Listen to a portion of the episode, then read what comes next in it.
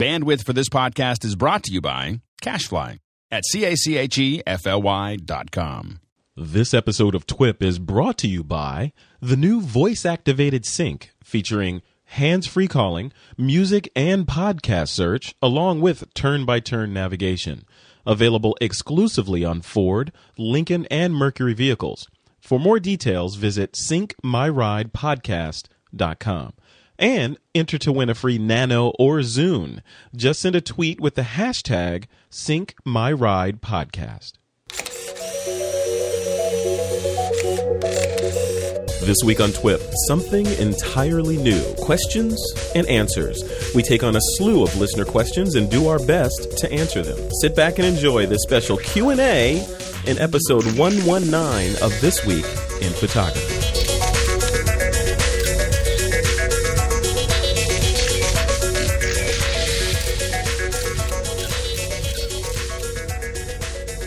And we're back for another exciting episode of This Week in Photography. I am your host, Frederick Van Johnson. And today is a kind of a special show. We're doing, by popular request, a Q&A show. So we've got we we have and have been getting tons and tons of questions from the the TWIP listeners, and uh, what we decided to do, or actually what Alex decided to do, was to make this show a Q and A show. So if you haven't already jumped into well the live folks that are listening to this live, uh, jump into the uh, chat room at uh, where's that at Alex? This is at irc.twit.tv. Yeah, jump in there and you can ask questions to me and the other folks on the show who are Alex Lindsay. Hey, Alex. Hi there. Uh, Mr. Ron Brinkman. Hey, Ron. Hello. And Mr. Joseph Linaschke. Hey, Joseph. Good morning. So this is a it's going to be a very interesting show. It'll be uh, kind of free form. And it'll be it'll be really boring if no one asks any If questions. no one asks anything, it's going to be boring. Or like one guy asks different questions. You know, we, we really thought that this would be this would be an interesting thing to do. We, we we want to find ways to interact with the audience a little bit more. Now, down the road, what our hope is is to actually have people calling in. You know, using either Skype or or using uh, TalkShoe or or a variety of other uh, options.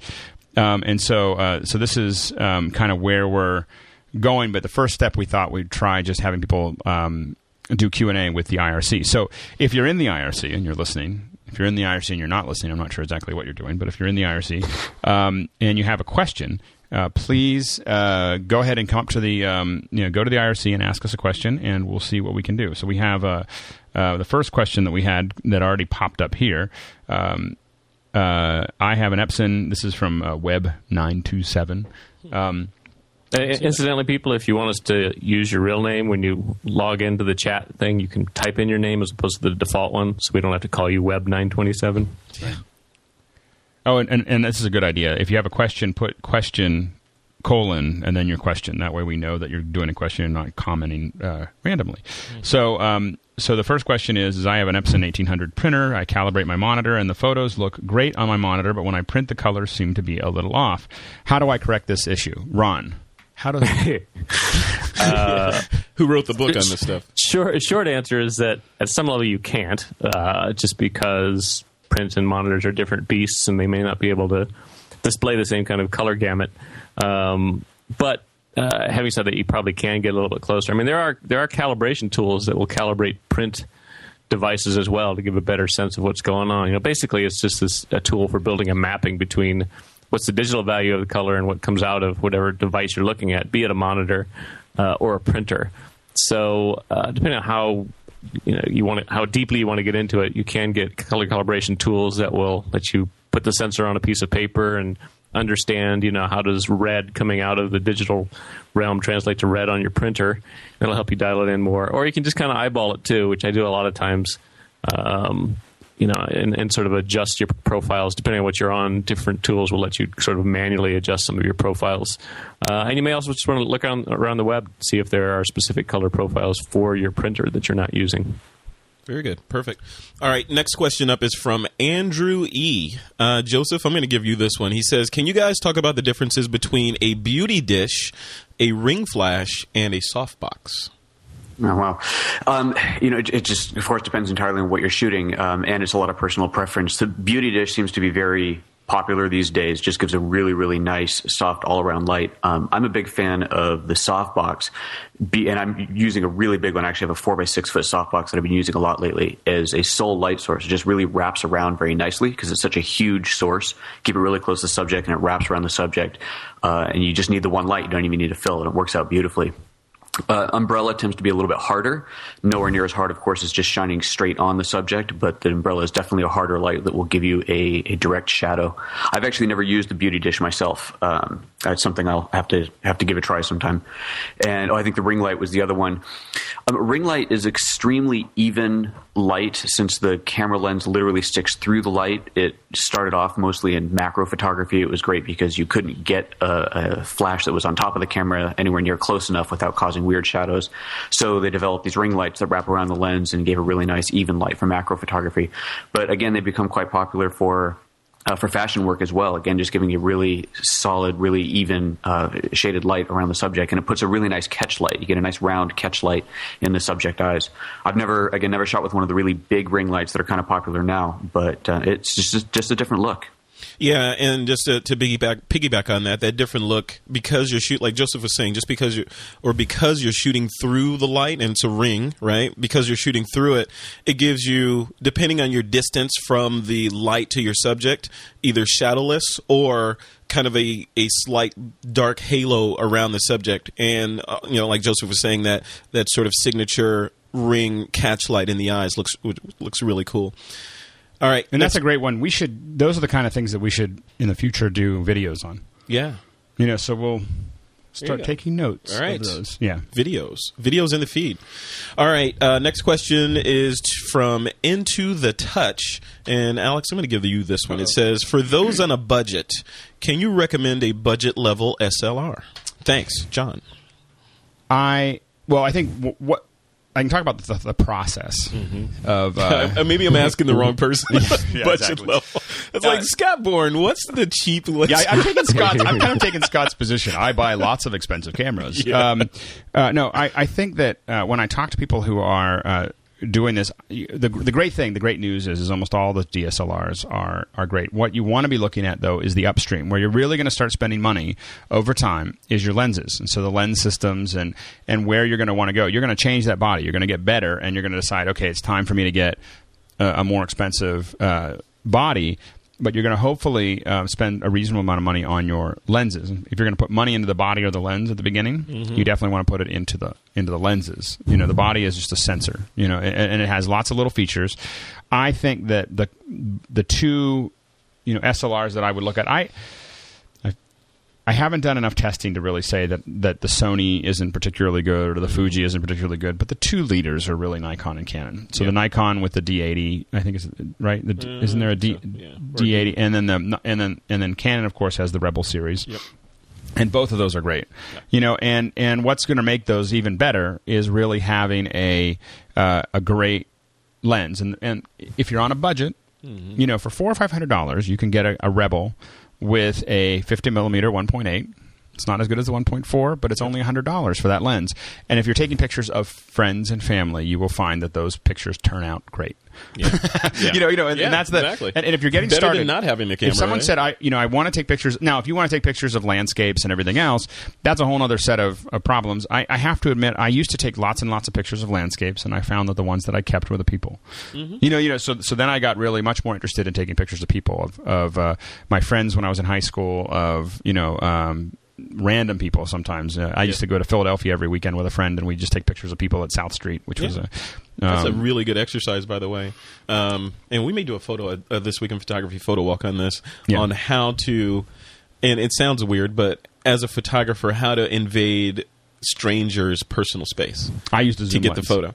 No, no, no. The exercise would be using a fifty, right? A fifty right. mil lens. How you get in there? Ask permission, get the photo, and right. get out. You know, right. so you're traveling somewhere to people that don't even now, speak your language. Walk how might, you do might it? really scare them. It's like a swarm. Well, yeah, yeah. It would like have a to be a photo meander. but but the the uh, I, I, think that um, if you if you're interested in taking pictures of people, uh, then I think that the a great solution is something like and, and because I use Canon gear, I'd probably be leaning towards um, you know a Rebel, uh, but a, a Rebel with a 1.850, the whole package is going to cost you five hundred dollars or less, and you're going to find that your pictures are uh, head and shoulders over what you're getting on a uh, a um, you know your little point and shoot. A point and shoot is great. It's great because you have it in your pocket. It's available. You take the picture. Yep. But when you start taking them with a with a, sh- a short aperture, you know, with a with a wide aperture, uh, you're going to f- start finding that uh, you don't want to go back. And You know, one one thing I will say, the ques- question always comes up whenever um, pe- people first of all ask, you know, what's a good budget level camera, and the answer is usually, well, you should probably at least go with, or at least consider Nikon and Canon. Uh, but then, of course, the question is, well, which one? And the answer I usually give is, well, do you know anybody you can borrow lenses from? There's a lot of times, you know, if you've, if you've got a buddy who's a Canon shooter and is the kind of person that would be willing to let you borrow lenses, then it's sort of like no brainer. Okay, I'll, I'll get one of those just because I know I could borrow some of these lenses. Uh, so that might be a deciding factor. Yeah, and one other thing, just on that, Ron, that's a perfect segue. Uh, a quick thank you to uh, BorrowLenses.com that that sponsored the This Week in Photography workshop that we had last week. So if you're looking to get one of these budget SLRs, DSLRs, what I would do is go to Borrow Lenses or Lens Rentals or or your favorite rental place and get one. I mean, you can borrow one and rent one for practically nothing for a couple days. Play with it. And uh, you know, when you make the decision to buy one, you can rent a Nikon or rent a Canon and see what all the fuss is about. Find out which one fits you the best, and then buy it later if you need to. So And, and one thing I will say is, is after doing some shooting and after doing a lot of of uh, you know looking between, we have a lot of uh, Pixel members that have both Nikon and Canon.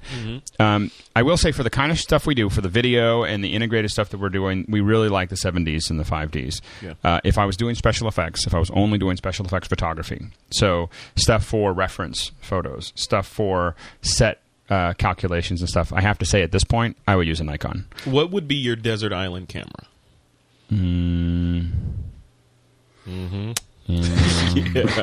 Well, because uh, you know we, we own these cameras. Uh, you know, here's the funny thing is is that I'd be leaning towards Nikon um, because I have better low light performance. I have. Here's the frustrating thing that I have, and a lot of my complaints about the Canon.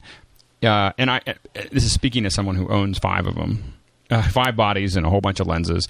Um, is my, my big complaint with Canon. I like the video processing that it does better than the, than the Nikon right now, and that's why we bought them. That's how I use them but my complaint really is that the the firmware, the action on the Nikon I like better. Number one, it just feels smoother when I'm working mm-hmm. with it. I think that the focus is faster on a Nikon.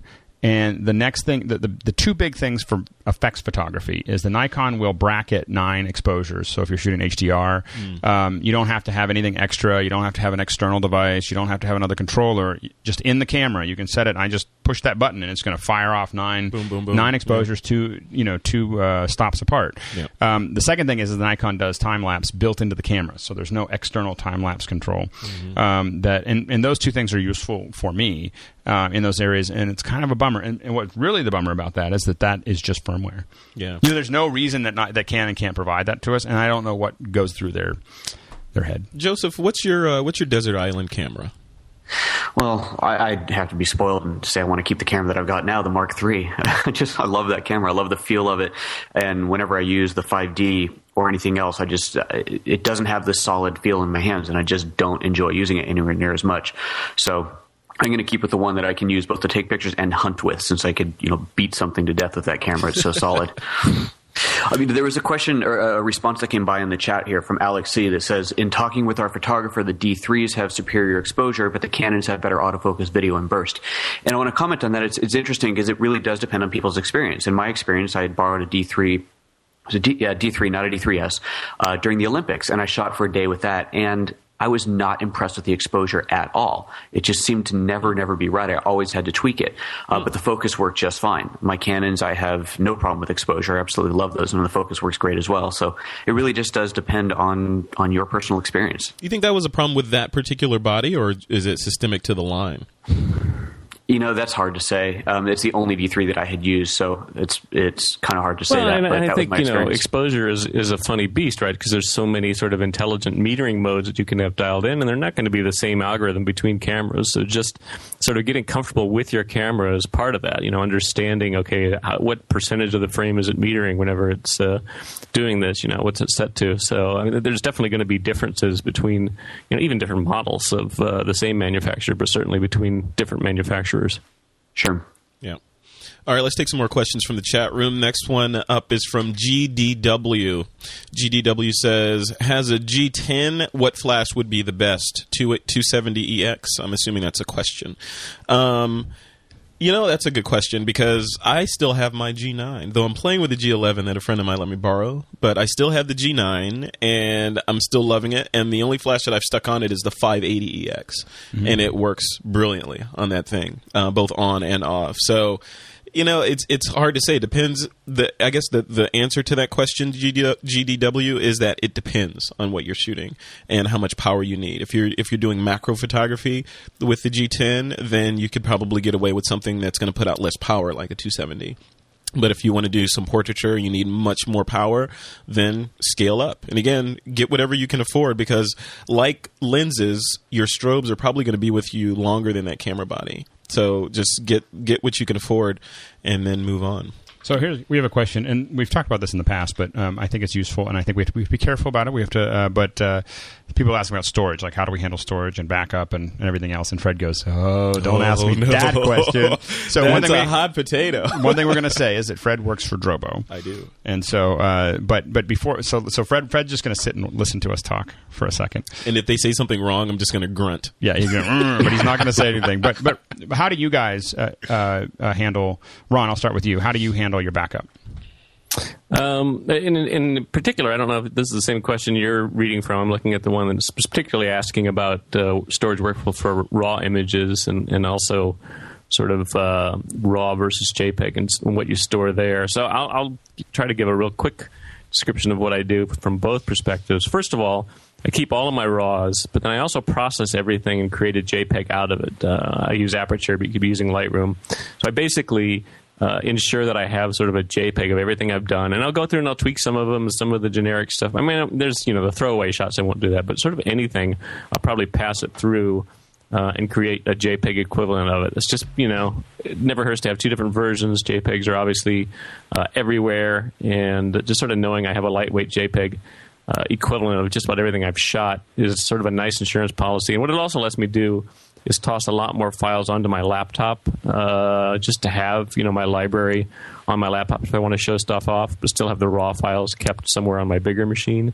In terms of the actual storage material, you know, or medium where I keep stuff. You know, I, I'm I'm a freak for backup, so uh, I keep stuff on the local machine. I do make a clone of that disk to a Drobo, which is a you know a nice uh, redundant backup system, and then I use a cloud backup. I use Backblaze, which I absolutely love, uh, and everything gets shoved up to the cloud. So I have everything in three places, and I wouldn't really Now- consider a scenario with less than that. Do you, do you do you put do you have uh, every file every photo you shoot in three places or just the ones you want to keep?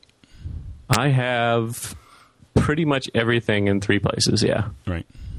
Yeah, I mean, you know, storage is cheap. You know, it's. I mean, the It's a lot cheaper than trying to go back and reshoot those pictures Uh, you take exactly, from you know, Japan or and I mean Iceland that- or Yeah, I just bought a, a you know a two terabyte drive for one hundred and thirty dollars. The you know the, the Christmas specials are on, uh, so you know I've got more than enough space locally. Uh, Backblaze is fifty bucks a year, and I've got you know like about a terabyte backed up to that. So you know this is not a high cost item anymore to ensure that you have redundancy. You know, the, the real issue is is no longer one really of the cost of backup so much as the cost of your time of setting everything up and just making sure you have a good system that's sort of reasonably automated and lightweight for doing these backups. Yeah. It's it's important though. I mean, we the the saying I think people have heard us say on the show is that at the office, uh, uh, you know, something doesn't exist until it exists in two places. You know, in a file. You know, because you just have to always be thinking it's got to be in two separate places. Uh, and and Fred says three. And uh, I, I agree. I think three is, you know, I mean, I have had a hard drive crash while it was cloning to Right. the Drobo, right? Right. So they both go off because the, the source drive crashed bad data started happening there. That got cloned over to the backup disk, uh, and and so I lost two drives simultaneously from one hardware failure. So I totally agree. Three places is sort of a minimum to really feel comfortable. Joseph. Uh, well, I got to go back to the starting point of shooting, and this is another reason that I love the Mark III. It has the two card slots, and I know that the, the high end Nikon's do as well. When I'm shooting with that camera, I'll shoot RAW to the CF card and JPEG simultaneously to the uh, uh, to the uh, awesome. SD card in there. Mm-hmm. Yeah, so uh, you know I always have a backup file, and the Nikon's I actually I think they actually do it a step better because they have two CF card slots, and you can to, shoot simultaneous RAW into both cards or, or RAW and JPEG or whatever you need. The anyway, the once I'm yeah, it's it's great to have that backup on the spot instantly. As soon as you press the shutter, you know you have two copies of the file. And I've actually had uh, had images that were corrupt on the CF card before that I was able to pull out of the JPEG. So, you know, it, it can be very much a lifesaver. Um, then back at back at home, back in the studio, I will copy everything to the Drobo, and nothing comes off the card until it's on the Drobo safely. And I would love to say that I'm using Backblaze to upload all my files up to the cloud, but it's just too much data. Um, I, I, use Backblaze for just my desktop, you know, my my main hard drive, but I got almost two terabytes of storage on the Drobo right now, and I just can't put all that up on Backblaze. It's just not yeah, possible. So sure it is. Well, okay, it'll take. Hey, if you if you start now, and I talk to you in, in you know in six months, you'll be like, okay, they're finally all the way up there. But why not? I mean, that, that's kind of my point. Is that it's you know it is something that runs in the background. Let it go, right, and uh, it'll eventually get up there.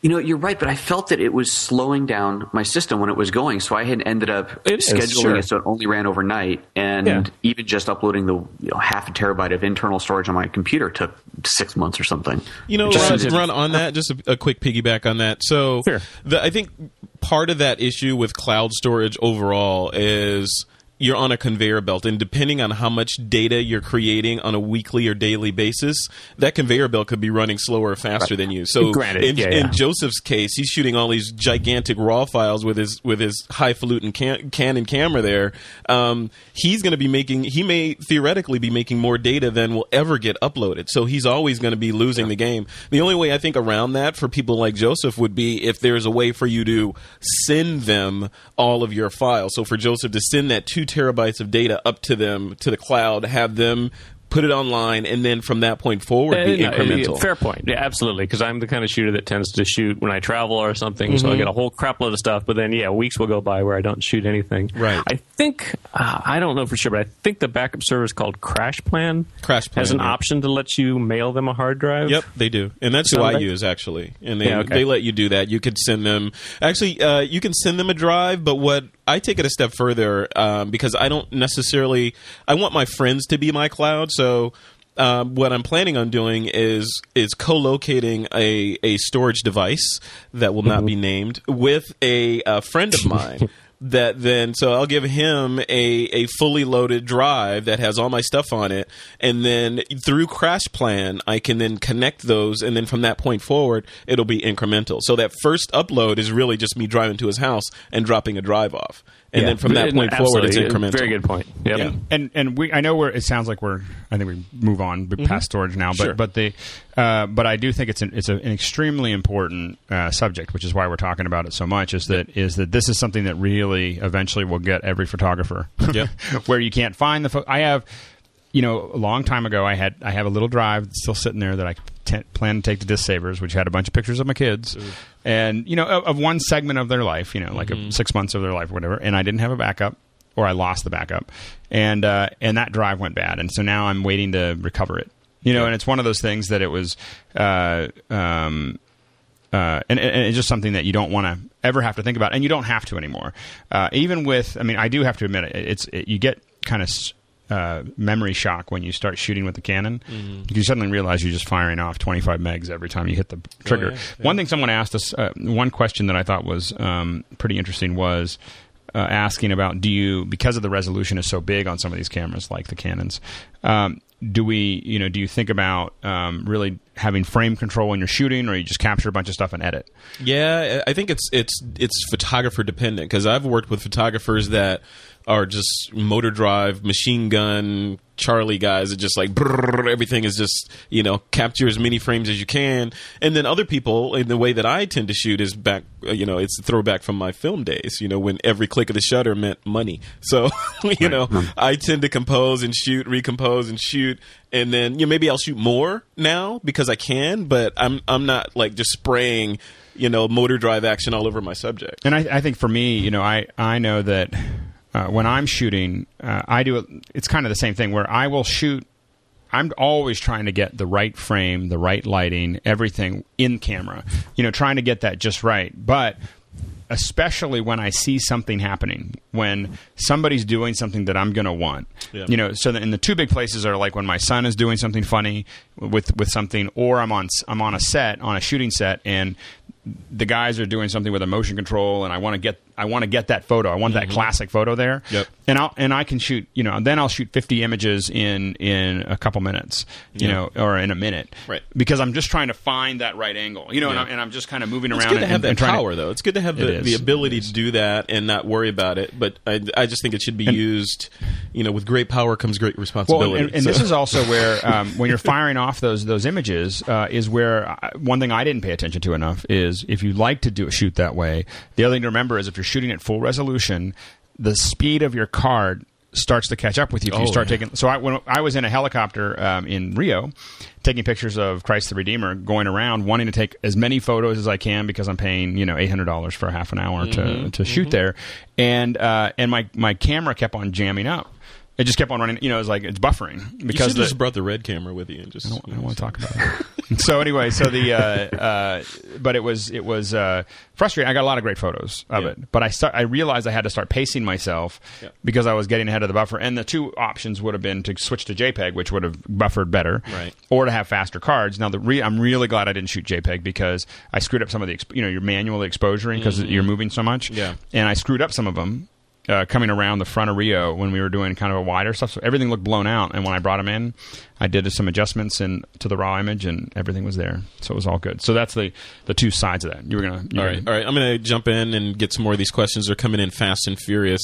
Uh, Joseph, I'm going to throw this next one over to you again. Um, it's from Robert, and he says, "Can you share your knowledge? Can you share your workflow for your raw images? Do you keep the JPEGs you create from raw? Do you convert raw to DNG? And how do you assure the viability of the images decades from now?" Sure. So going back to my original thing of shooting the RAW plus JPEG, once I know that the RAW file is secure, then those JPEGs get thrown away. So I don't keep those around. Um, I work in Aperture, so everything goes into Aperture, and uh, there's a JPEG preview created inside of Aperture, so I know I have that JPEG file existing. And once I've done an edit, everything gets uploaded to you know all the all the good files. Of course, the retouch ones go up to SmugMug, and so as full res JPEG. So that's my kind of offsite JPEG storage, if you will. I don't do any conversion to DNG. Um, I guess I'm banking on the fact that Canon and companies like Nikon are big enough where their file format's going to be around for a while, so I don't worry too much about that. Although I suppose to be fair, everything should be out to JPEG at some point and sent off-site. That's probably a uh, probably a wise thing to do if you're really concerned about the serious longevity of it. Yeah, Mr. Brinkman, what about you? What do you think about that? Yeah, I mean, this is the kind of kind of what I was answering earlier, uh, where I said that yeah, I I tend to make a JPEG copy of everything, um, just to have it. It's you know it's a lighter weight equivalent. I can put it on my laptop and uh, sort of feel like I have redundancy in file format as well as in location. great. All right. All Um, right. So this is this is a great question. I'm just gonna Yeah, uh, why don't you go read it? Um, so this is uh, we've talked about this a lot, but it's a great opportunity to talk about it again. Uh, from Dark Macintosh, uh, the question is nice uh, name, by the way. Yeah. How high uh, do you think megapixels will go with the big companies, Nikon and Canon, etc. Um, the uh, and uh, the um, you know, will they go higher than medium format? So that's the question, and we're going to throw this one to Ron to start it. Uh, yeah, I I can't imagine a world where we're not. Uh, you know, ten years from now, saying, "God, remember when we only had fifty megapixel cameras?" I mean, I, you know, it's just going to keep going. The, I, the the caveat for that, though, is that there is a physics issue with the, lenses. So we're already getting to the point where some of these very high resolution uh, sensors can't resolve more than the lens does. So that's probably going to end up being what's holding stuff back. Is is the lens technology is is going to not evolve as quickly as the sensors technology is, uh, and I suspect that at some point you're not going to see you know more than the 20 30 megapixels. Uh, you know, it's going to hover around that for a while. Yeah. And what about what do you guys think about the idea of technology sort of diverging away from megapixels, maybe more into like Ron, you you're always talking about uh, more light sensitivity, but even further than that, and getting into creating in-camera high dynamic range images and that sort of thing with a single click instead of bracketing and doing it later in software. Yeah, you think that's so something I, that we need? Yeah, absolutely, one hundred percent. That's that's where it's going to go. I think you know we, we, you can reasonably say that it the uh, 15 to 20 megapixels you've got on, on higher end cameras right now, uh, you're you're past the point that a lot of lenses can can resolve to, uh, and so definitely, you know, for for me, especially as a photographer who tends to work outdoor most of the time, the dynamic range capture is the biggest issue for me. There's just too many scenes where I can't, you know, I've got bright sunlight coming in uh, and deep shadows in the same scene, and I just can't get it without doing some kind of bracketing. So having a higher dynamic range capability, not just you know capturing low light, but just capturing a broader dynamic range is very important to me. And then of course you have got to have tools that can can deal with that and do a better job of bringing in these highlights and shadows. Well, and, and I definitely think that for me the priority is absolutely uh, low light and dynamic range are far more important than megapixels at this point. If if we didn't if we didn't see a camera for the next ten years, an SLR that had more than twenty you know megapixels and what, what we saw was going up to 20 or 30 stops of dynamic range mm-hmm. and and being able to shoot in near darkness. Mm-hmm. You know, those are the kind of things that are far more interesting, I think, for the average uh, person uh, that are shooting, whether they know it or not. You know, it's that whole mm-hmm. CPU versus, you know. Uh, it's the whole, you know, the speed of your CPU versus, uh, you know, everything else on your computer. A lot of people will, will, will look at the CPU power and, oh, it's a 2.6, uh, you know, megahertz computer. Mm-hmm. Uh, but that's much less important than putting, for instance, RAIDing three drives in your Mac Pro or adding another 10 gigs of RAM or changing to SSD drives on your laptop. All of those things are going to make more of a difference oftentimes in performance than just the CPU. Yeah, you know, and, and, and in the same way with with this, I think for the average person, and I think more than anything else, with little what I what I'm hoping to see is in little. Uh, um, point and shoot cameras that we're going to see a much uh, better low light performance. I think some of the Nikon technology is moving into the new Nikon point mm-hmm, and shoots, mm-hmm. and I think that, that that makes more of a difference for the average person than it does for us. I mean, I think that you know the average person with the, with their they're going to Christmas parties and they're going to birthday parties and they're doing all these things. That low light performance is more important to them uh, than pixel resolution uh, almost all the time. I mean, I think the average person could have a three megapixel camera if it had the if it had the sensitivity that the D3 had. Yeah, I think you know I think if you, if you look at it from a slightly different perspective, I think. Um, it, we as photographers need to consider who the audience is for our work, right? So if you're shooting in, and of course, you know, I, I agree completely. Low light sensitivity is, you know, give me that over megapixels any day. Uh, but also, you need to consider when you're determining whether how many megapixels you need.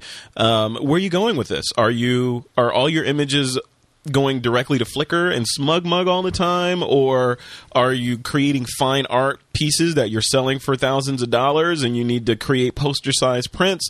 Are you, you know, working for somebody that's demanding a certain resolution? Are you putting them on iStock photo and you're doing the stock photography thing, which demands a certain level of resolution?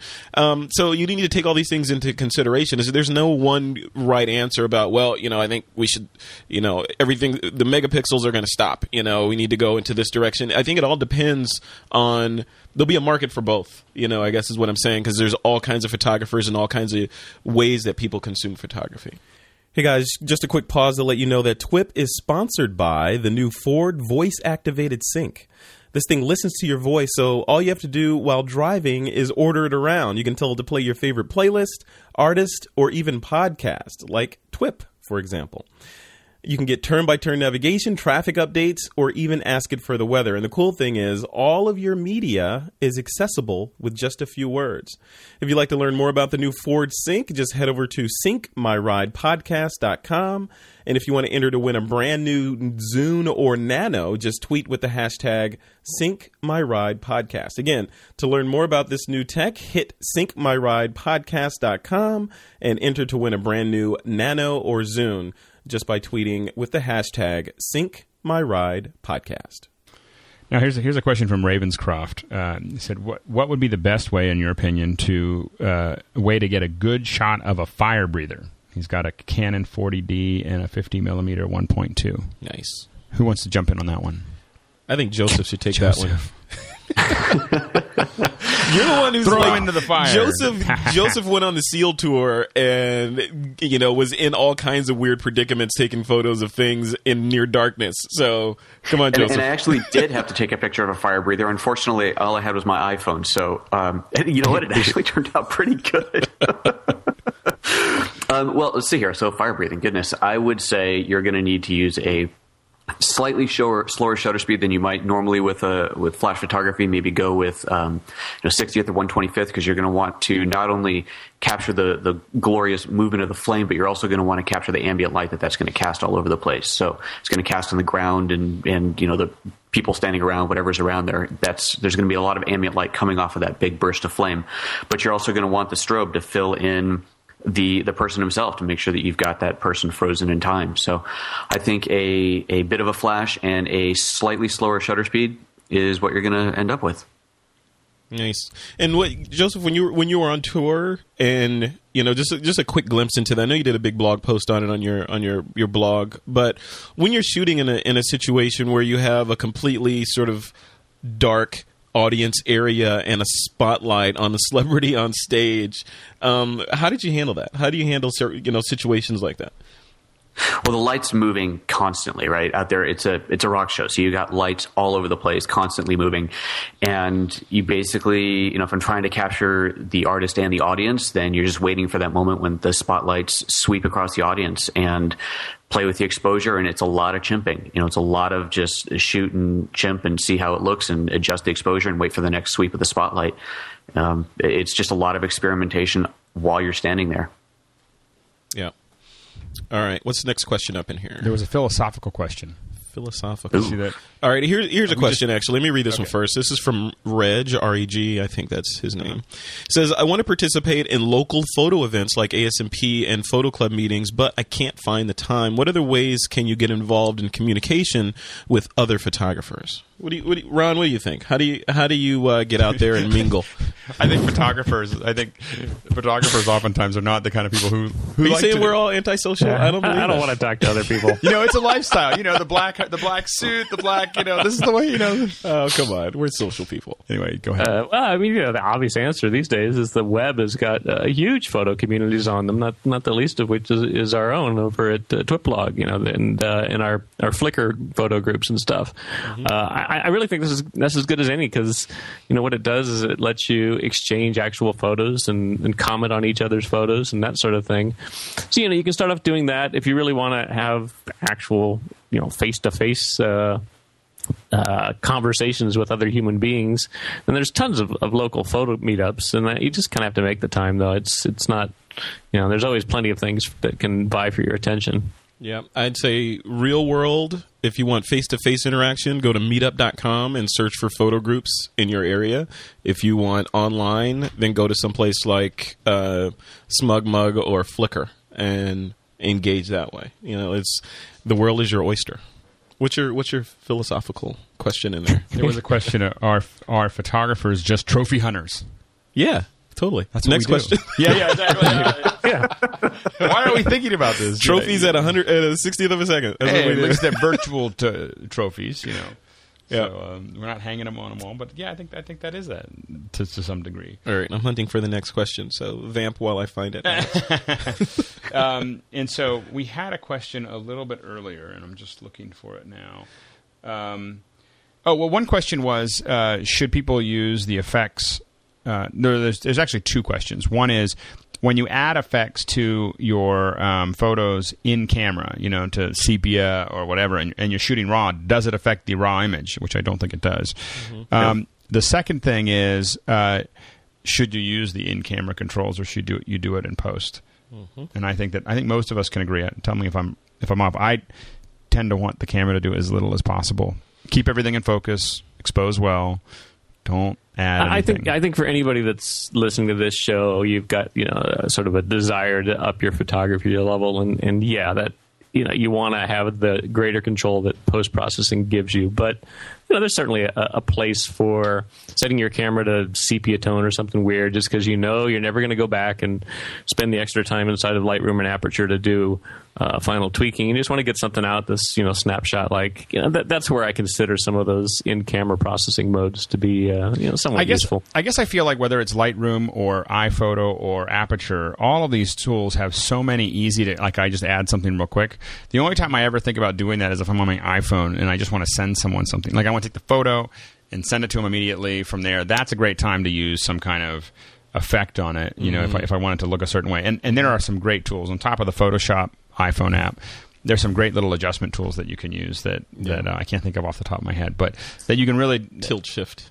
Tilt shift. Yeah. Bar nine is my favorite one today. It may change one, tomorrow, but right now, and the one that I use the most is still, is still, the pan, auto auto pan, the auto oh, pano. Right. Or yeah. is, that's probably still the one that I use more than any other iPhone app. Is stitching um, little photos together. Yeah, that that sounds like a good blog post, by the way. Just what, yes. what your favorite iPhone apps are. Yeah. So so the uh, Next question. I've got well, actually. Let me let me throw in on this question real quick. Auto so, Stitch. Sorry, Auto Stitch is the name okay. of it. Not auto, Pano, whatever. Go ahead, Joseph. Yeah.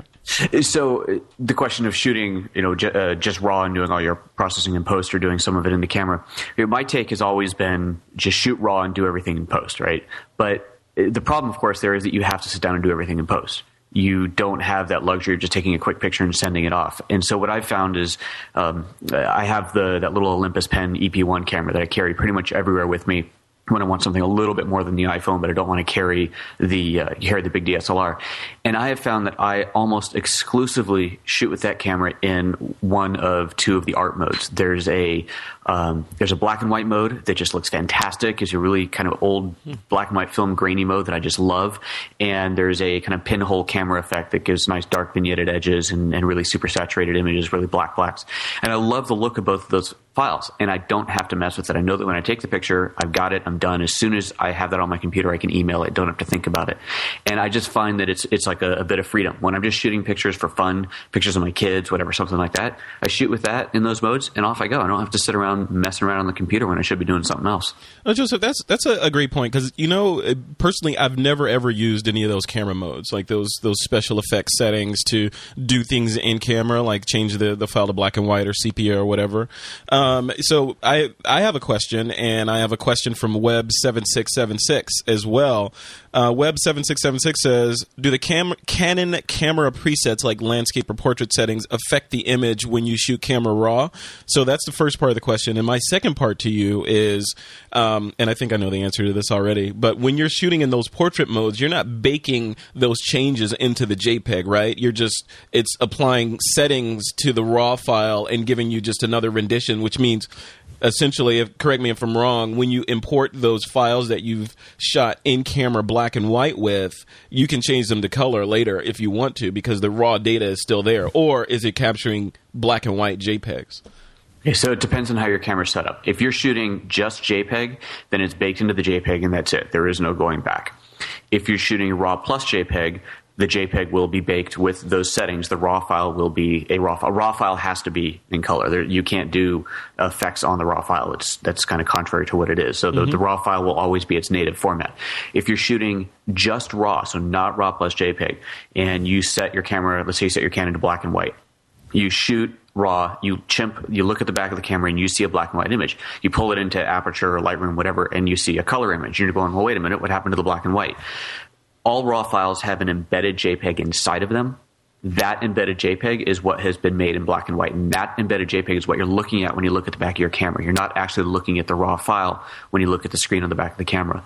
So I don't know about Lightroom, but in Aperture, you can extract the original raw J, uh, raw file out of it. I'm sorry, the original JPEG out of the raw file. Mm-hmm. So if you say you shot in black and white and you didn't shoot raw plus JPEG and you want to pull that original black and white out of there, you can. You can extract that JPEG from it.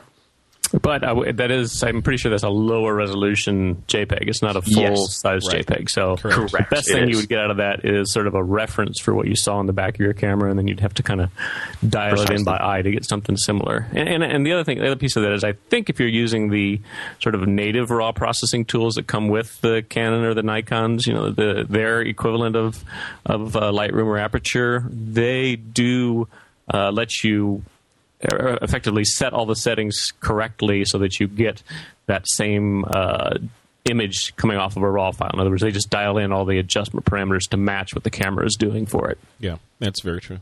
All right, Ron, since you're on a roll there, I'm going to give you the next question as well. It's from Dr. Amin or Amin. Uh, the doctor says, How can I get rid of duplicates in Aperture? Aperture never warns me for importing duplicates when I am rearranging my libraries. Uh, let's see. I'm I'm pretty sure that whenever you're importing, it says don't import duplicates. Uh, but Joseph, yeah, chime in comment there, if you if you have some data. Yeah, on import, if you rename your master files on import, like say you, uh, well, whatever, if you rename your files on import, then when you go to import them a second time, it's looking for a file name match. So if you, you know, your file was was img one two three, and you named it to Bob's file, when you go to import and you check the little box that says "Do not import duplicates," it doesn't recognize it as a duplicate, and so it will import it again. So that is a flaw in in kind of the methodology of of comparing duplicates. As far as moving files around, um, there's no duplicate detection in there, so you just got to be a bit more careful about what you're doing. But I'm, I'd have to know more about the workflow of what he's doing to know what's what's going wrong. Yeah. There's a uh, there's a third party app for the Mac. Oh, I can't remember what it's called. It's basically find duplicates. There's probably a couple of them. Uh, there's the simple things that just sort of look for file names, but there is a tool out there that will um, actually sort of look at the the image itself and do pattern matching. So even if you've got images that are named differently, uh, it will give you information about you know these are duplicate files uh, and allow you to clean them up after the fact. And you know these these uh, photo libraries are really all just uh, images in the file system that may be sort of hidden by packages, but they're all in there. So you can actually run through and do processing on them and uh, look around that way to find duplicates. Okay. Right. I think this is this is a good one for Fred. This this next one here. Oh, cool. Fred. Me? I know from which one it's going to be. Tim alive. Hey, Tim. How do you keep your girlfriend uh, from getting jealous when you photograph models? Tim, you're going to pay for that question, just so you know. You're you are really going to pay for that question. Um, uh, hmm, I think the key is to have a good girlfriend that uh, that understands the line between vocation and recreation. and that's all I'm going to say about that. wow, that, that, that leaves so many possibilities open. That, that's the thing that I'm makes good it so at that. I am good at that. I will say that the Tim, other you're going to pay for that- that. Tim, you are going to pay for that. We've got another question from GDW. It is, what is a good side of card and speed of card? CF card. Alex, what do you what do you think? Um, you know, for me, the the the size I like eight gig. You know, that's that's like the the for um and for Canon, uh, you know, I like eight gig. Uh, I find that if I I get afraid that if I have sixteen gigs, I'm putting too many eggs in one basket. But I, I know a lot of people that, that shoot great ones. I find that four gigs on a four gigs on a Canon 5D is not enough. Right. It's like 120 photos or something like that. So so it's just not enough there. So uh, so for me, I really need to have uh, the eight gig as a minimum uh, for the for the with the cameras that I shoot with. Mm-hmm. Uh, I find that uh, 16 gigs as a set, it's it's also a lot more expensive. You want to get them. You want to get faster cards. I have the extreme twos. Mm-hmm. I think. Maybe three. I don't know. Um, these are. I should look. Are these Lexar or? Um, uh, I use the Sand- SanDisks. SanDisk? uh, and I've had variety of little problems with uh, other other card, you know, the uh, some of the other cards, and so I, I've stayed away from it. And SanDisk is the only one that's never failed. So, knock on wood. So that's why I, I stick with it. How about you guys?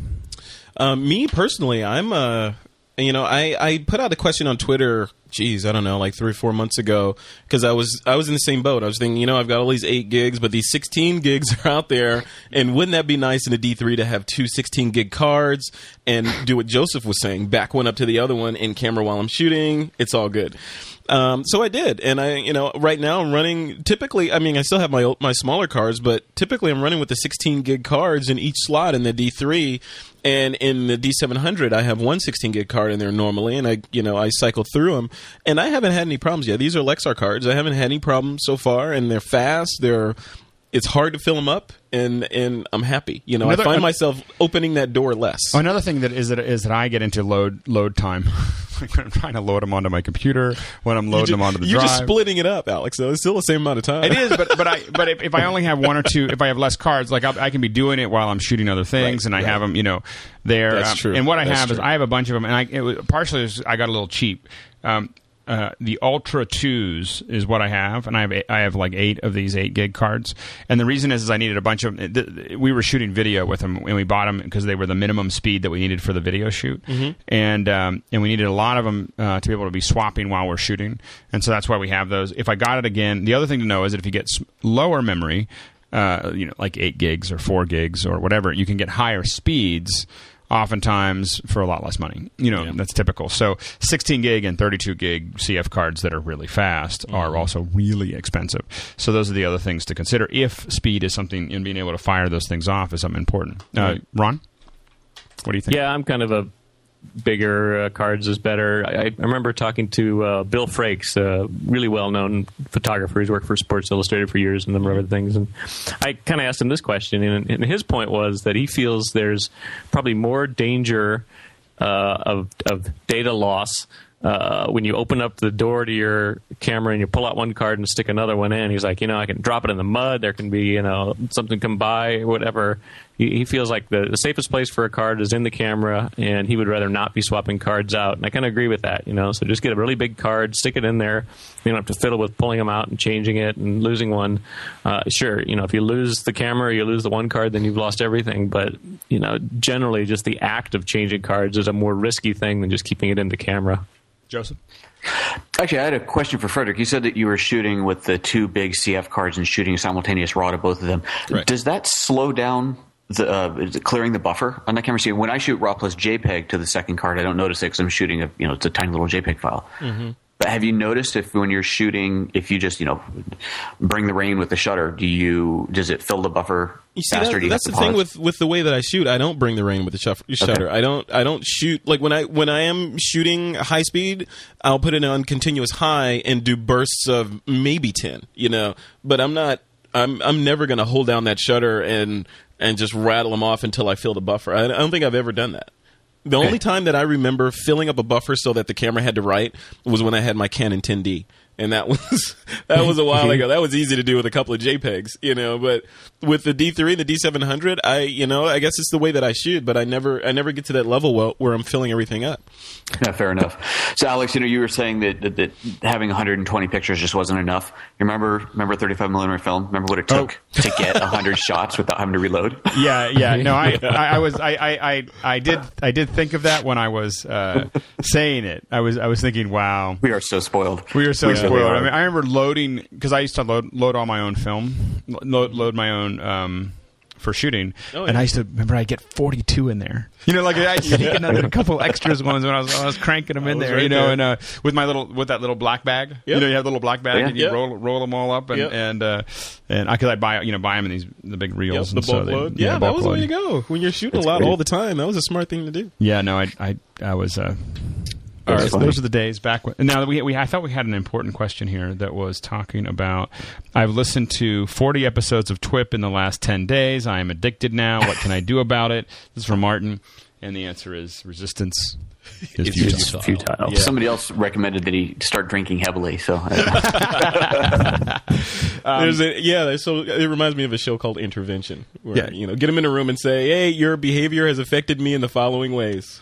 yeah. So, so the um, uh, here's a question from Samuel: Is there a difference between Photoshop on the PC and Photoshop on the Mac? I see a lot of professional photographers on Macs. Um, I can take that. take it. Photoshop Fred. on Windows versus uh, Photoshop on the Mac. Is there any difference? There is an important difference. What? One runs on a Mac. No, no, actually, there's, Well- a, well, there's okay, an advantage to running on, on a PC. Let me let me we let run get- into this all the time. Let me give the top, the sort of the, the thirty thousand foot, Okay. and then Alex can Alex can descend into the weeds a little bit.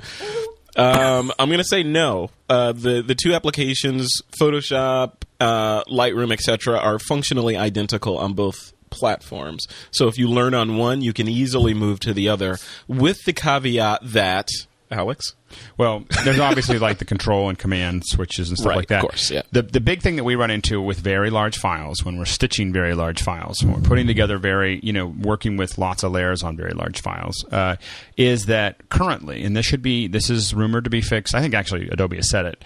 Uh, this will be fixed with CS5. Uh, is that the PC version runs at 64-bit Ah. and the uh, Mac version runs at 32-bit, and uh, we find that on we're we're running more and more into this you know, as our file sizes get bigger and as all the other processing gets bigger, we're we're constantly running into that uh, 32-bit limit. As far and what that means is that we can't use as much memory. The application can't get a hold of enough memory to actually process the images. So, especially if you're stitching lar- very large files, you know, big big panorama that you shot with 24 mega, you know, megapixels, you you run you can run out of RAM on a Mac that you won't do on the PC. Okay. Um, Well, uh, that- you know, just that doesn't mean that does not mean that I'm going to use it. We have a we dual boot almost all of our Nothing wrong with machines at this point. Nothing wrong What- with Windows. There's nothing wrong. no, I no, I'm saying I'm saying, uh, uh, but I uh, we use I use a Mac, but anytime we have heavy lifting, um, I have to admit, right now we're in this transition phase with Yeah. Snow Leopard that uh, when we have to do heavy lifting with 3D and on Photoshop, we have a tendency to reboot into Windows 7. But you know, again, you're you're at the top of the pyramid in terms of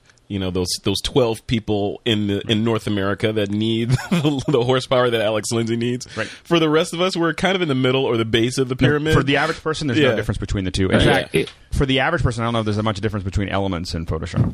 I mean, you know, you know, Ooh, from you know- heresy. no, but I mean, I'm just saying for the average person who's doing correction and That's doing true. a couple pickups and everything else, Elements is such a great solution if Mm-hmm. you're not trying to do big photo editing. You're not trying to do big fixes. You're trying to just do little bits, a little bit more than what you can do in Lightroom, and a little bit. well, and there's Actually, there's Lightroom online do a lot of solutions as well, like Picnik. You know, Yeah. to do just sort of online image editing. Those are really cool. Well, I mean, but Elements does a little bit more than that. Yeah, it does more Joseph, than that. Joseph, you were going to say something about that? Uh, I- no. I was going No. to say, Oh, uh, just to be clear, that you know, it's not really a matter of are you a power user or not. It's purely a matter of how much memory you're eating up, and the way you eat up memory is if you're trying to do things like stitching together multiple photos. So anybody's going to run into the the memory limitations of not being on 64-bit if they're trying to, you know, if they've got a huge number of layers, or if they're trying to bring together, you know, a bunch of you know 15 uh, megapixel images and combine them in some way. So that that's where you run into that. If you're just doing single editing on a single image, then yeah, you're not going to hit this memory limitation at all. All right, I'm just going to answer one quick, quick question, and then I think we're done. go for it. Yep. Uh, where can I get that ti the time lapse camera that I was talking about two weeks ago? It's called a Ricoh R10. The only thing I use it for is time lapse. It's just that it's very small. It shoots full resolution time lapse, and it's built into the camera. It is not a great camera. I, I, I don't I don't love it. I don't carry it around with me all the time. But for for a small, tiny little camera that I can put on a, on a on a uh, Gorilla Pod and just have it capture a bunch of stuff that we're doing on set. Uh, it's the best camera that I have found to date. And I think far. that we, we're going to have to. We, I we, think, I think we, we're going to wrap it. This, this- is a, this is a great show. I like this. We need to do this like once a month. I think. uh, yeah, Yeah. absolutely. I think once this a is, month we'll do one, one out of every of, out of every four shows a month. We'll make a Q and A session. What do you guys think? You're up for it? Totally. Absolutely. Cool. Yeah, All yeah. right. I, th- I think this was a great episode. I, I- Yeah. I, hope I hope people. Uh, I want to thank everyone who came to the uh, to the IRC Mm-hmm. and ask the questions. Um, you know, it's a little bit. Uh, it's an adrenaline adventure because you don't know what's going to come up and we're not planned and any, everything else. But I, I really feel like um, uh, this was a a lot of fun. we got to So- think on our feet. So, um, Mr. Ron Brinkman, where where are you at on the web? I am on Twitter as Ron Brinkman, and my blog is digitalcompositing.com. And I think I mentioned it last week, but I've got a fun little photo related post that's still up there that might be worth checking out. Yeah, that was really cool, by the way. If you haven't checked out digitalcompositing.com, Ron has a cool post up there that answers the question or, or graphically answers the question about what happens when you try to photograph around things, right? With things that Yes. are too close to your lens or things that are close to your lens lens or photographing, say for example, through a chain link, link fence, uh, what happens? And he's got some animations up there. Um, Joseph Linaschke, where where are you at online? Confessions of a travel junkie.com for the blog or on the Twitters at travel underscore junkie. Very cool. And you hate traveling, don't you? I despise it. And Alex, where are you at? Um, I am. Uh, I'm on the Twitters. Alex on the Lindsay, Twitters? all one word. Yep. And if you're looking for me, uh, I am at frederickvan.com. And also, I would encourage folks to head over to twiplog.com and sign up for our brand new newsletter. There's a form that you can't miss up there. Make sure you sign up for that. And also, you can, uh, if you want to be our friend or our fan, on Facebook. We've got a nice brand new Facebook page up there as well. And uh, that's it. And we're going to be doing a lot of uh, uh, a lot of work to Twiplog over the next uh, month. So definitely, as we get ready for 2010, there's going to be a, a lot more interaction with. Uh, with all of you guys listening, Yep. and so uh, so we're very very excited about it. So uh, definitely go up there and check out what's going on. We'll talk more about it next week, Yep. and uh, it's uh, it's good stuff. And I think with that, it's time to take that lens cap off.